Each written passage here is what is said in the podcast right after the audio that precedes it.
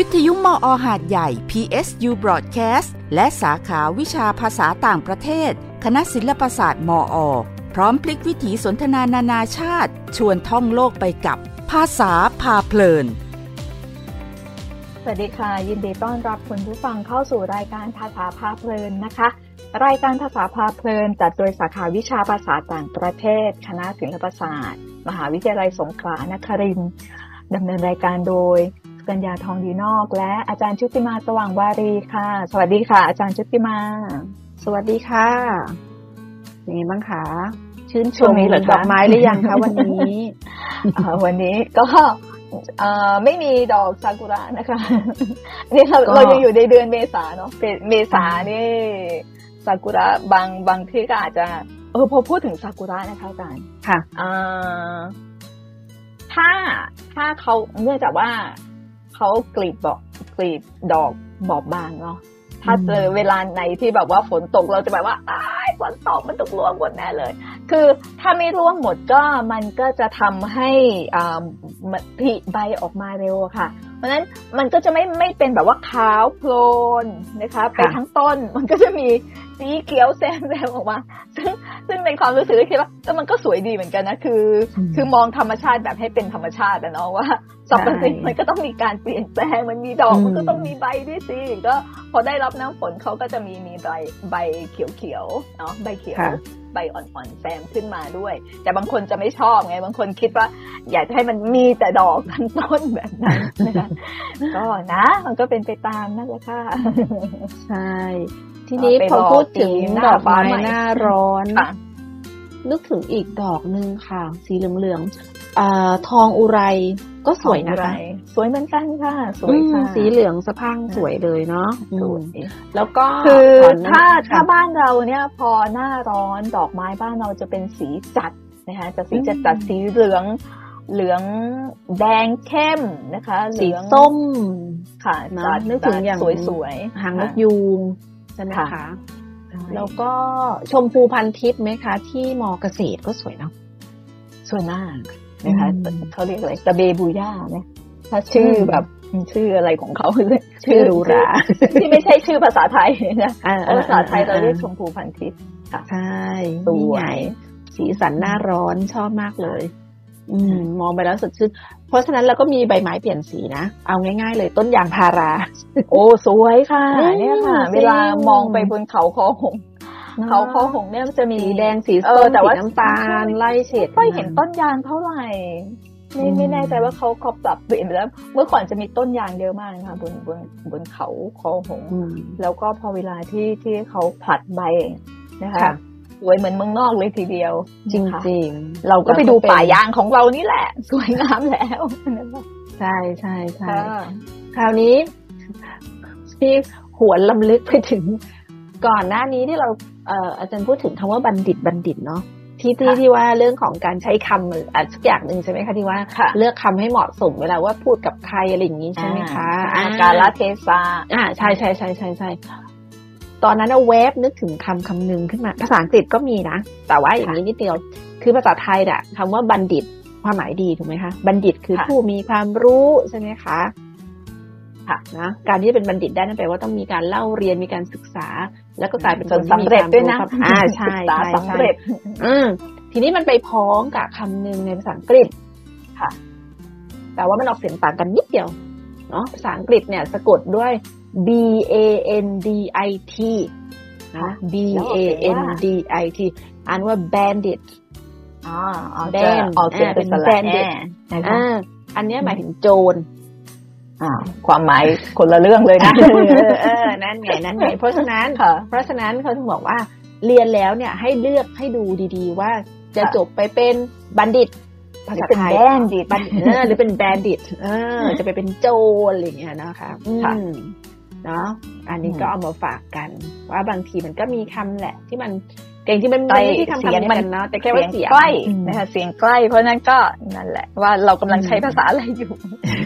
อะพออาจารย์พูดคำนี้เราก็จะมาคีเลขี้เลขึ้นมาทันทีอ่าเลยทีเดียวใช่แล้วมันช่างตรงกันข้ามกัน ตรงกันข้ามกันอืมอืมสุดฤทธิ์เลยนะคะ เพราะว่าอย่างอืมคิเล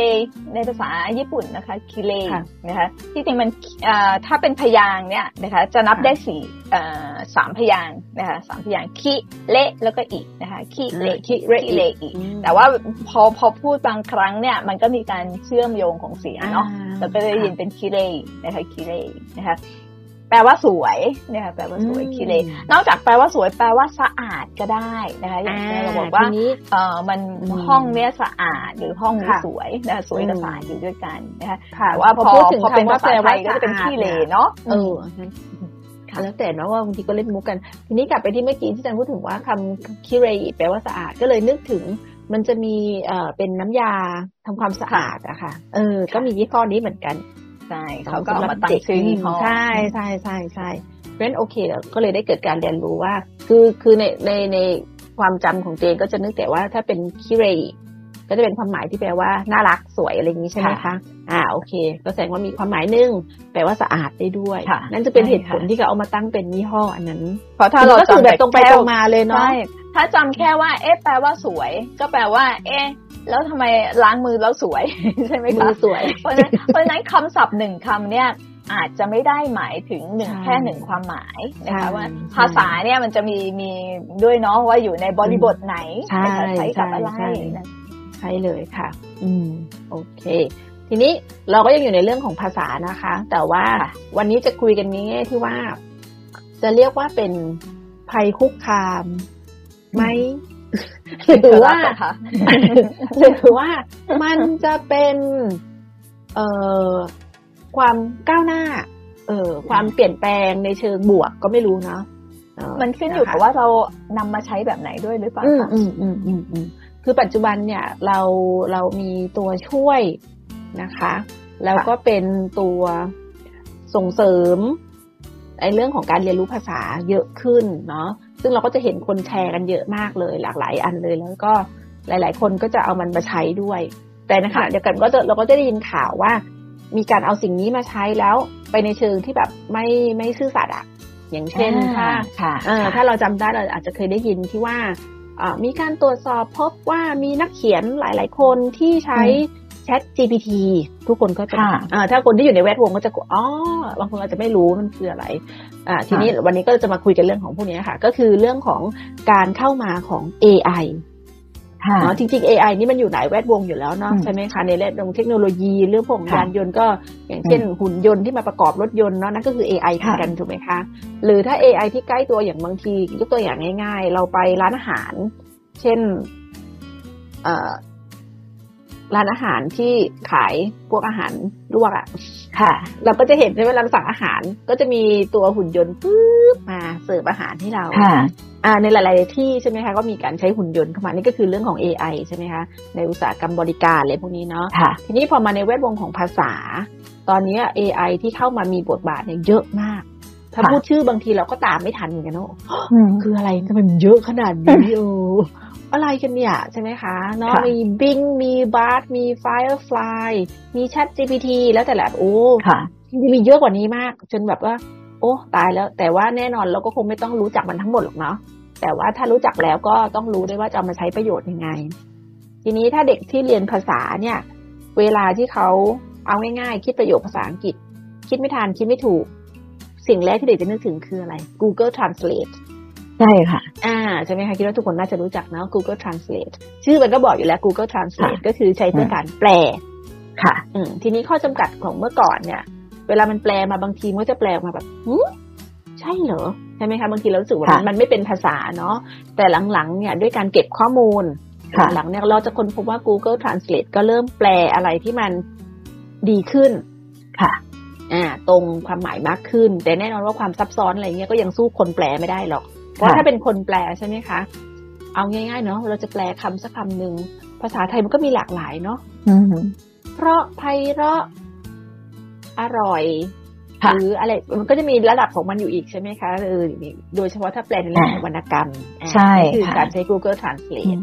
เคยเจอไหมคะที่เด็กใช้ประโยคแบบรู้เลยว่าแปลมา โดยใช้พวกเนี้ยช่วย แน่นอน เพราะว่าเรียกมาถามว่า แปลว่าอะไรคะ อ่าอ่าแปลให้ฟังหน่อย อ่าค่ะ คือมันต่างบริบทกัน แล้วก็มันเป็นแบบว่า แล้วทำไมแล้วทำไมไม่ใช้คำที่มันง่ายกว่านั้นล่ะคะคำคำที่ง่ายกว่านั้นมีนะ ค่ะ ซึ่งสอนไปแล้วด้วย แต่ก็คือใจเขาอะนะคะ เพราะว่าเขาอยู่ในยุคที่ยุคที่เขาประสบกับโควิด เขาชินกับการที่นั่งอยู่หน้าจอนะคะ แล้วอยากได้อะไรอยากรู้อะไรเขาคีย์ลงไปทันที เพราะฉะนั้นคือการการการที่เรียนในยุคโควิดเนี่ยนะคะสิ่งที่สำคัญหรือหรือจะคิดว่ามันน่าจะเป็นปัจจัยหนึ่งก็คือว่าที่อาจจะเกิดปัญหานะคะ แล้วก็มันก็สะสมกันมาเรื่อยๆจนจนถึงกับจนถึงตอนนี้นะคะซึ่งกลับมาเรียนในชั้นเรียนแล้วเนี่ยนะคะ เราก็จะพบว่า เขายังใช้วิธีเดิมอยู่ นั่นก็คือเวลาที่เขาเรียนออนไลน์อะค่ะเขาไม่มีสมาธิ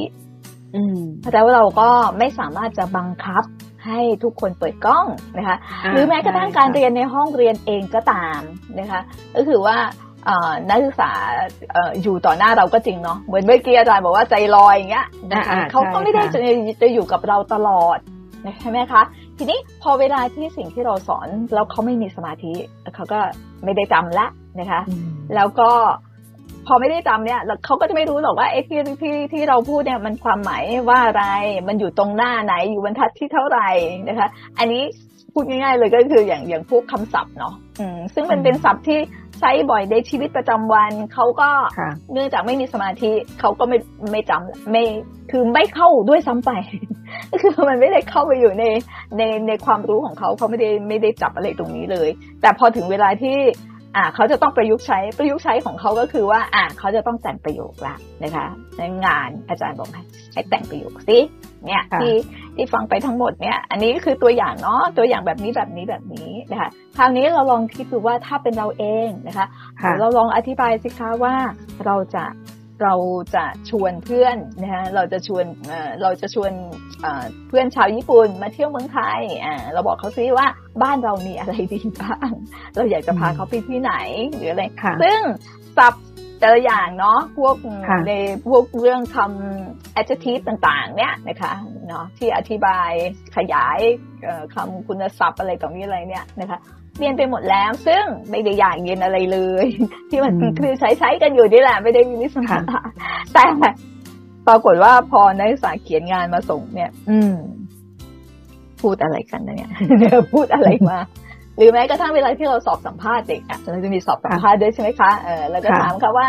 คำถามง่ายๆนะคะคำถามง่ายๆ ซึ่งในชั้นเรียนก็ก็เคยถามแล้วเนาะแล้วก็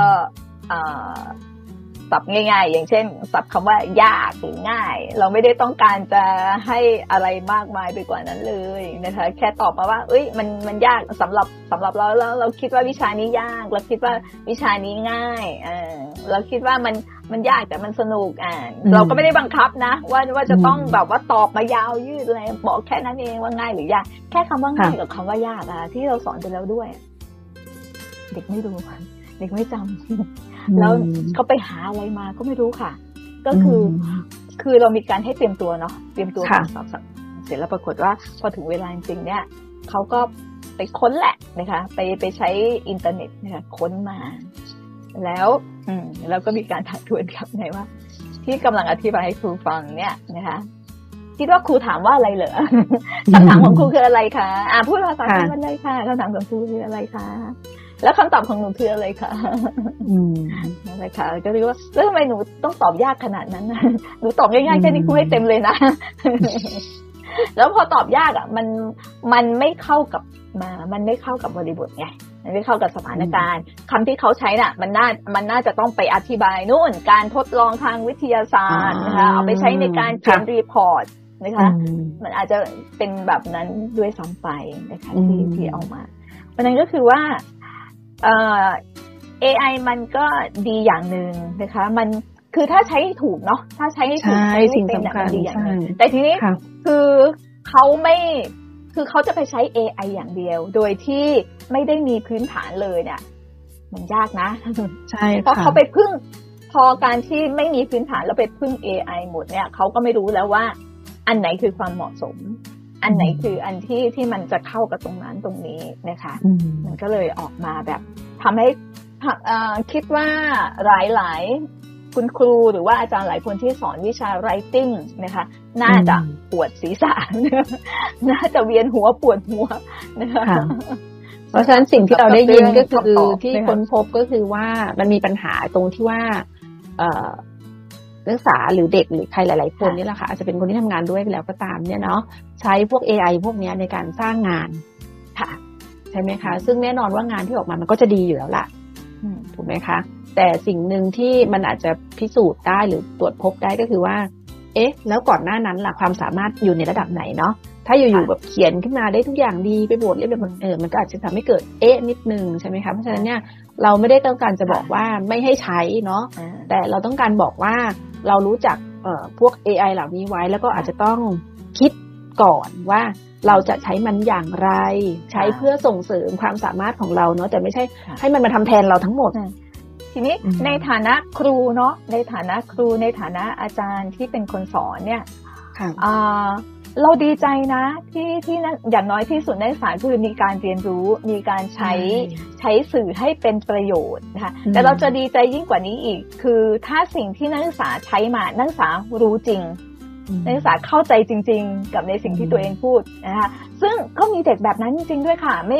เออเพราะว่านักศึกษาก็มีหลากหลายเนาะความสามารถก็หลากหลาย เพราะฉะนั้นสิ่งที่สิ่งที่คนเป็นครูนะคะหรือหรือคนที่สอนเนี่ยนะคะ จะทำได้ก็คือเช็คดูว่าเขารู้จริงหรือเปล่านะคะเขาอธิบายได้อย่างถูกต้อง เขาใช้มันได้ถูกใช่ไหมนะคะ ไม่ใช่ว่า ใช้ได้แค่ประโยค คือรู้แค่ไอ้ประโยคที่ที่มันพูดกับเรานี่แหละเราลองลองให้เขาแต่งเพิ่มได้ไหมอ่าครูขอประโยคอันนี้อีกสักประโยคหนึ่งได้ไหมแล้วถ้าแบบนี้เราจะตอบยังไงคะอะไรเงี้ย ก็ก็ลองลองมีการทวนสอบเนาะว่า อันนั้นคือความรู้ที่ที่เขาได้เรียนรู้ด้วยตัวเองจริงๆคือมันดีมากเลยนะ ถ้าถ้าเขาเกิดการเรียนรู้ได้ด้วยตัวเอง เขาสามารถพึ่งพาตัวเองได้เขาไป ประยุกต์นะคะเขาอาจจะได้พื้นฐานจากเราไปแล้วเขาไปต่อยอดด้วยตัวเองได้ อันนี้จะเป็นเป็นสิ่งที่เราดีใจมากนะคะแต่ไม่ใช่แบบว่าไอ้พื้นพื้นยังไม่รู้เลย ไอ้ที่มันหนึ่งนี่ยังไม่รู้นะคะ แล้วพอเป็นสิบนะคะหนึ่งนี่ไม่รู้ แต่พูดสิบได้นะพูดสิบได้ แต่ไม่รู้ว่าสิบนี้คือการบวก จากอะไรนะคะอะไรบวกอะไรได้สิบบ้าง อะไรลบจากอะไรแล้วได้สิบบ้างนะคะรู้แต่ว่าสิบคือสิบนะฮะข้อนี้ฉันจะตอบสิบเนี่ยแหละ อืมเนาะเพราะฉะนั้นก็อาจจะต้องครูก็อาจจะต้องทำงานหนักขึ้นขึ้นด้วยนะคะ ใช่ คนทำงานเหมือนกันค่ะทีนี้กลับมาที่เรื่อง AI เพราะฉะนั้น Chat GPT ที่เปิดตัวออกมาเนี่ยนะคะซึ่งทุกคนก็คือหาไปแล้วโอ้มันจะต้องมาแทนคนได้หมด ซึ่งตัวเองก็เคยทดลองใช้นะคะ ก็ค้นพบว่าเป็นไงบ้างคะอ่าคือคือตอนนี้มันอยู่ในขั้นของการทดลองแล้วก็เก็บข้อมูลเนาะเพราะว่ามันไม่สามารถเปิดตัวมาปุ๊บแล้วใช้ได้แบบมีประสิทธิภาพทันทีเพราะฉะนั้นก็ต้องมีการเก็บข้อมูลก่อนว่า ผู้เข้าไปใช้งานใช้งานลักษณะแบบไหน ใช่ไหมคะแล้วเขาประมวลประมวลผลเนี่ยพอใจตรงใจตามความต้องการของผู้ใช้หรือเปล่าอะไรเงี้ยนะคะทีนี้ในจังหวะที่มีเปิดตัว Chat GPT Google ก็อยู่ไม่ได้ค่ะ Google ก็ต้องลุกขึ้นมาไฟดีของ Google ด้วยทำมาไฟใช่ Google ก็ปล่อยของ Google เหมือนกันเนาะเป็นชื่อ Bard B A R D Bard นะคะก็อยู่ในขั้นของตัวทดลองเหมือนกันเนาะซึ่งการใช้งานก็จะคล้าย ๆกันก็คือว่า มันก็จะบอกเราได้หมดเลยนะ จริง ๆ เลยใช้คำว่าบอกได้หมดจริง ๆ เช่น เราต้องการให้มันแนะนำว่า เราต้องการจะตั้งชื่องานให้มันหรูหราให้มันน่าสนใจยิมเข้าไปปุ๊บก็จะให้ชื่อมาค่ะเอออะไรแบบนี้นะคะ หรือต้องการให้มันแนะนำวิธีลดน้ำหนักนี้นี่ควรจะทำก็มาเป็นลิสต์มาให้ค่ะ อืม เพราะฉะนั้นเนี่ย คือถ้าในมุมในมุมหนึ่งก็คือเออชีวิตมันสะดวก แต่ขณะเดียวกันเนี่ย มันก็มีความอันตรายตรงที่ว่า เราก็ต้องระมัดระวังตรงที่ว่าต้องไม่ลืมว่าการให้คำแนะนำพวกนี้เนี่ยอย่าลืมว่านี่ไม่ใช่คุณหมอหรือผู้เชี่ยวชาญโดยตรงใช่ไหมคะ บางทีมันก็ต้องใช้ด้วยความระมัดระวังด้วยเหมือนกันเนาะคราวนี้ถ้าจะแนะนำอีกตัวหนึ่งซึ่งตัวเองก็รู้สึกว่าเออมันก็น่าไปเป็นประโยชน์เนาะสำหรับคนทำงาน โดยเฉพาะคนที่ต้องอ่านเยอะๆ คนที่ต้องทำ paper ทำเอกสารเนาะมันชื่อว่าแชทดอกค่ะแชทที่แปลว่าแชทที่คุยกันเนี่ย D H A T ใช่แชทเนาะแล้วก็ doc D O C doc โปรแกรมนี้ document ไหมคะ ถูกต้องมันก็คือย่อมาจาก chat with documents อืมอืมมันจะช่วยคนค่ะที่ทำงานพวกงานเนี่ยค่ะ ต้องอ่านเยอะๆเพราะว่าความดีงามของเจ้าสิ่งนี้คือมันช่วยเราในการดึงข้อมูลสำคัญ อ่านตาราง สรุปความอะไรจาก PDF ได้ เอออาจจะช่วยช่วยชุนทุนเวลาในแง่ของคนที่ต้องแบบ ทำงานอันเอกสารที่ต้องอ่าน เช่นคนที่ทำวิจัยอะไรพวกนี้ยค่ะนะคะ เพราะว่าเขาก็บอกว่าสิ่งเนี้ยมันจะช่วยให้คุณ read faster learn better ค่ะ อืม เพราะฉะนั้นอืมการใช้โปรแกรมนี้ก็คือเราสามารถอัปโหลดตัว research paper หรือจะเป็นหนังสือเป็นอะไรก็แล้วแต่ค่ะ แล้วก็ส่องหาว่าตรงนั้นอยู่ตรงไหน มันก็จะช่วยในแง่ของการที่ว่าช่วยหาเช่นพวกข้อมูลตารางอะไรแบบเนี้ยค่ะ ค่ะ แล้วก็มาสรุปออกมา มันก็จะมีเนี่ย เพราะฉะนั้นถ้าเราใช้ในทางที่ถูกอะเนาะ ค่ะ มันก็จะช่วยให้การทำงานการเรียนของเราเนี่ย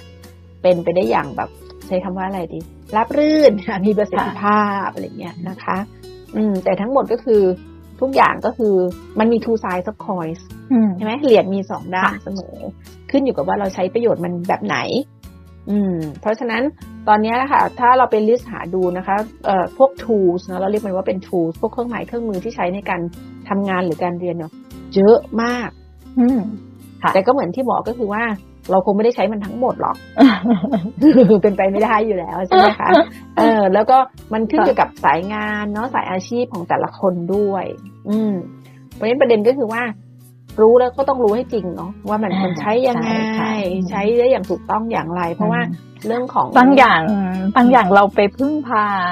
AI ทั้งหมดมันก็ไม่ได้เนาะมันก็ต้องอ่าใช่มีมีการตรวจสอบด้วยนะคะใช่อค่ะย่างน้อยที่สุดมันก็ต้องมีการสุ่มตรวจว่า อันนี้เอ่อพูดถึงว่า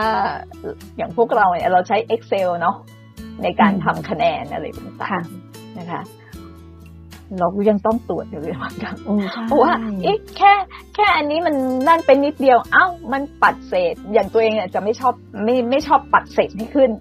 นะคะค่ะเท่าไหนเท่านั้นจริงๆนะคะอืมไม่ไม่ไม่ปัดขึ้นมีแต่จะปัดลงนะคะทีนี้อืมพอตารางเนี่ยนะคะ เหมือนว่าเหมือนว่าไป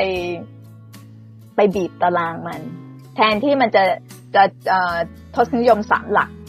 มันจัดการเปลี่ยนให้เลยค่ะใช่มันเปลี่ยนเป็นแค่เอ่อ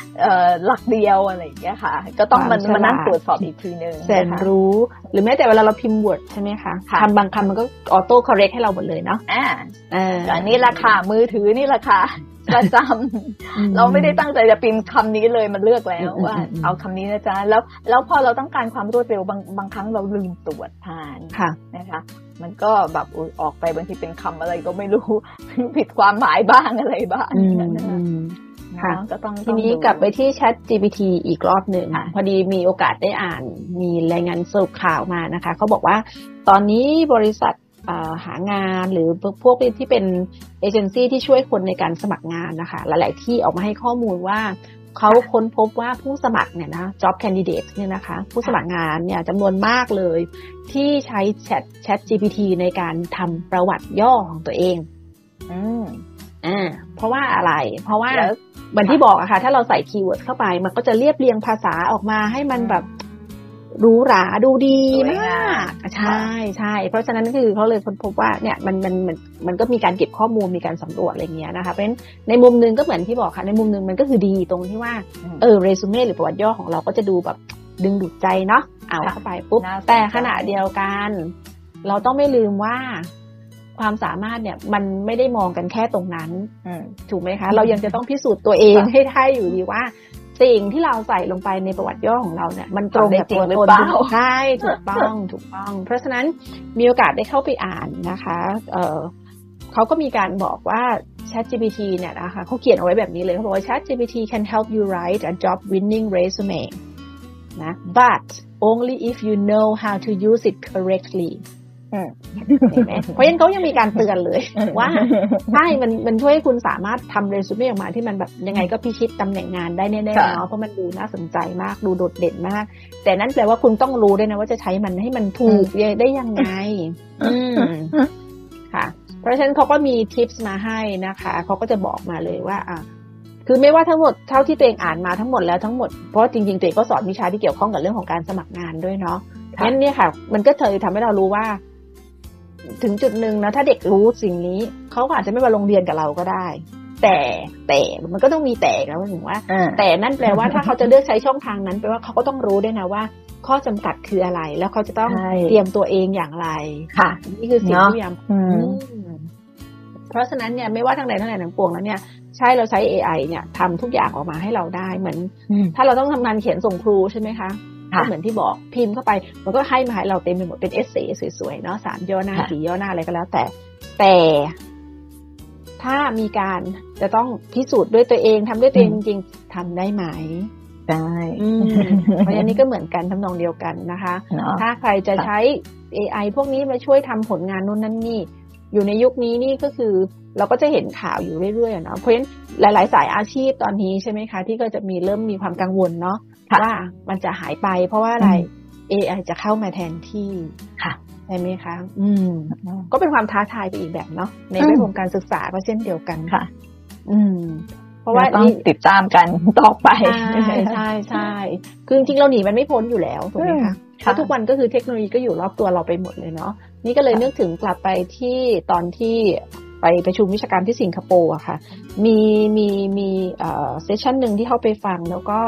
เป็นคุณครูระดับประถมเนาะของสิงคโปร์เขามาแชร์งานวิจัยของเขาเขาทำวิจัยเรื่องของการอ่าน ผลของการอ่านเนาะที่มีต่อเด็ก ซึ่ง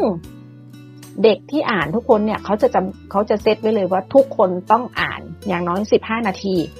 อ่านเสร็จปุ๊บมาแชร์กัน ทีนี้อ่านเนี่ยอ่านผ่านอะไรอะให้ทายค่ะว่าอ่านผ่านอะไร iPad ถูกต้อง เด็กทุกคนจะมี iPad ค่ะ ถ้าฟังแบบนี้เราก็อู้เนาะ แต่การให้ iPad ของเขาเนี่ย ไม่ใช่ว่าให้แล้วให้เลยเนาะค่ะ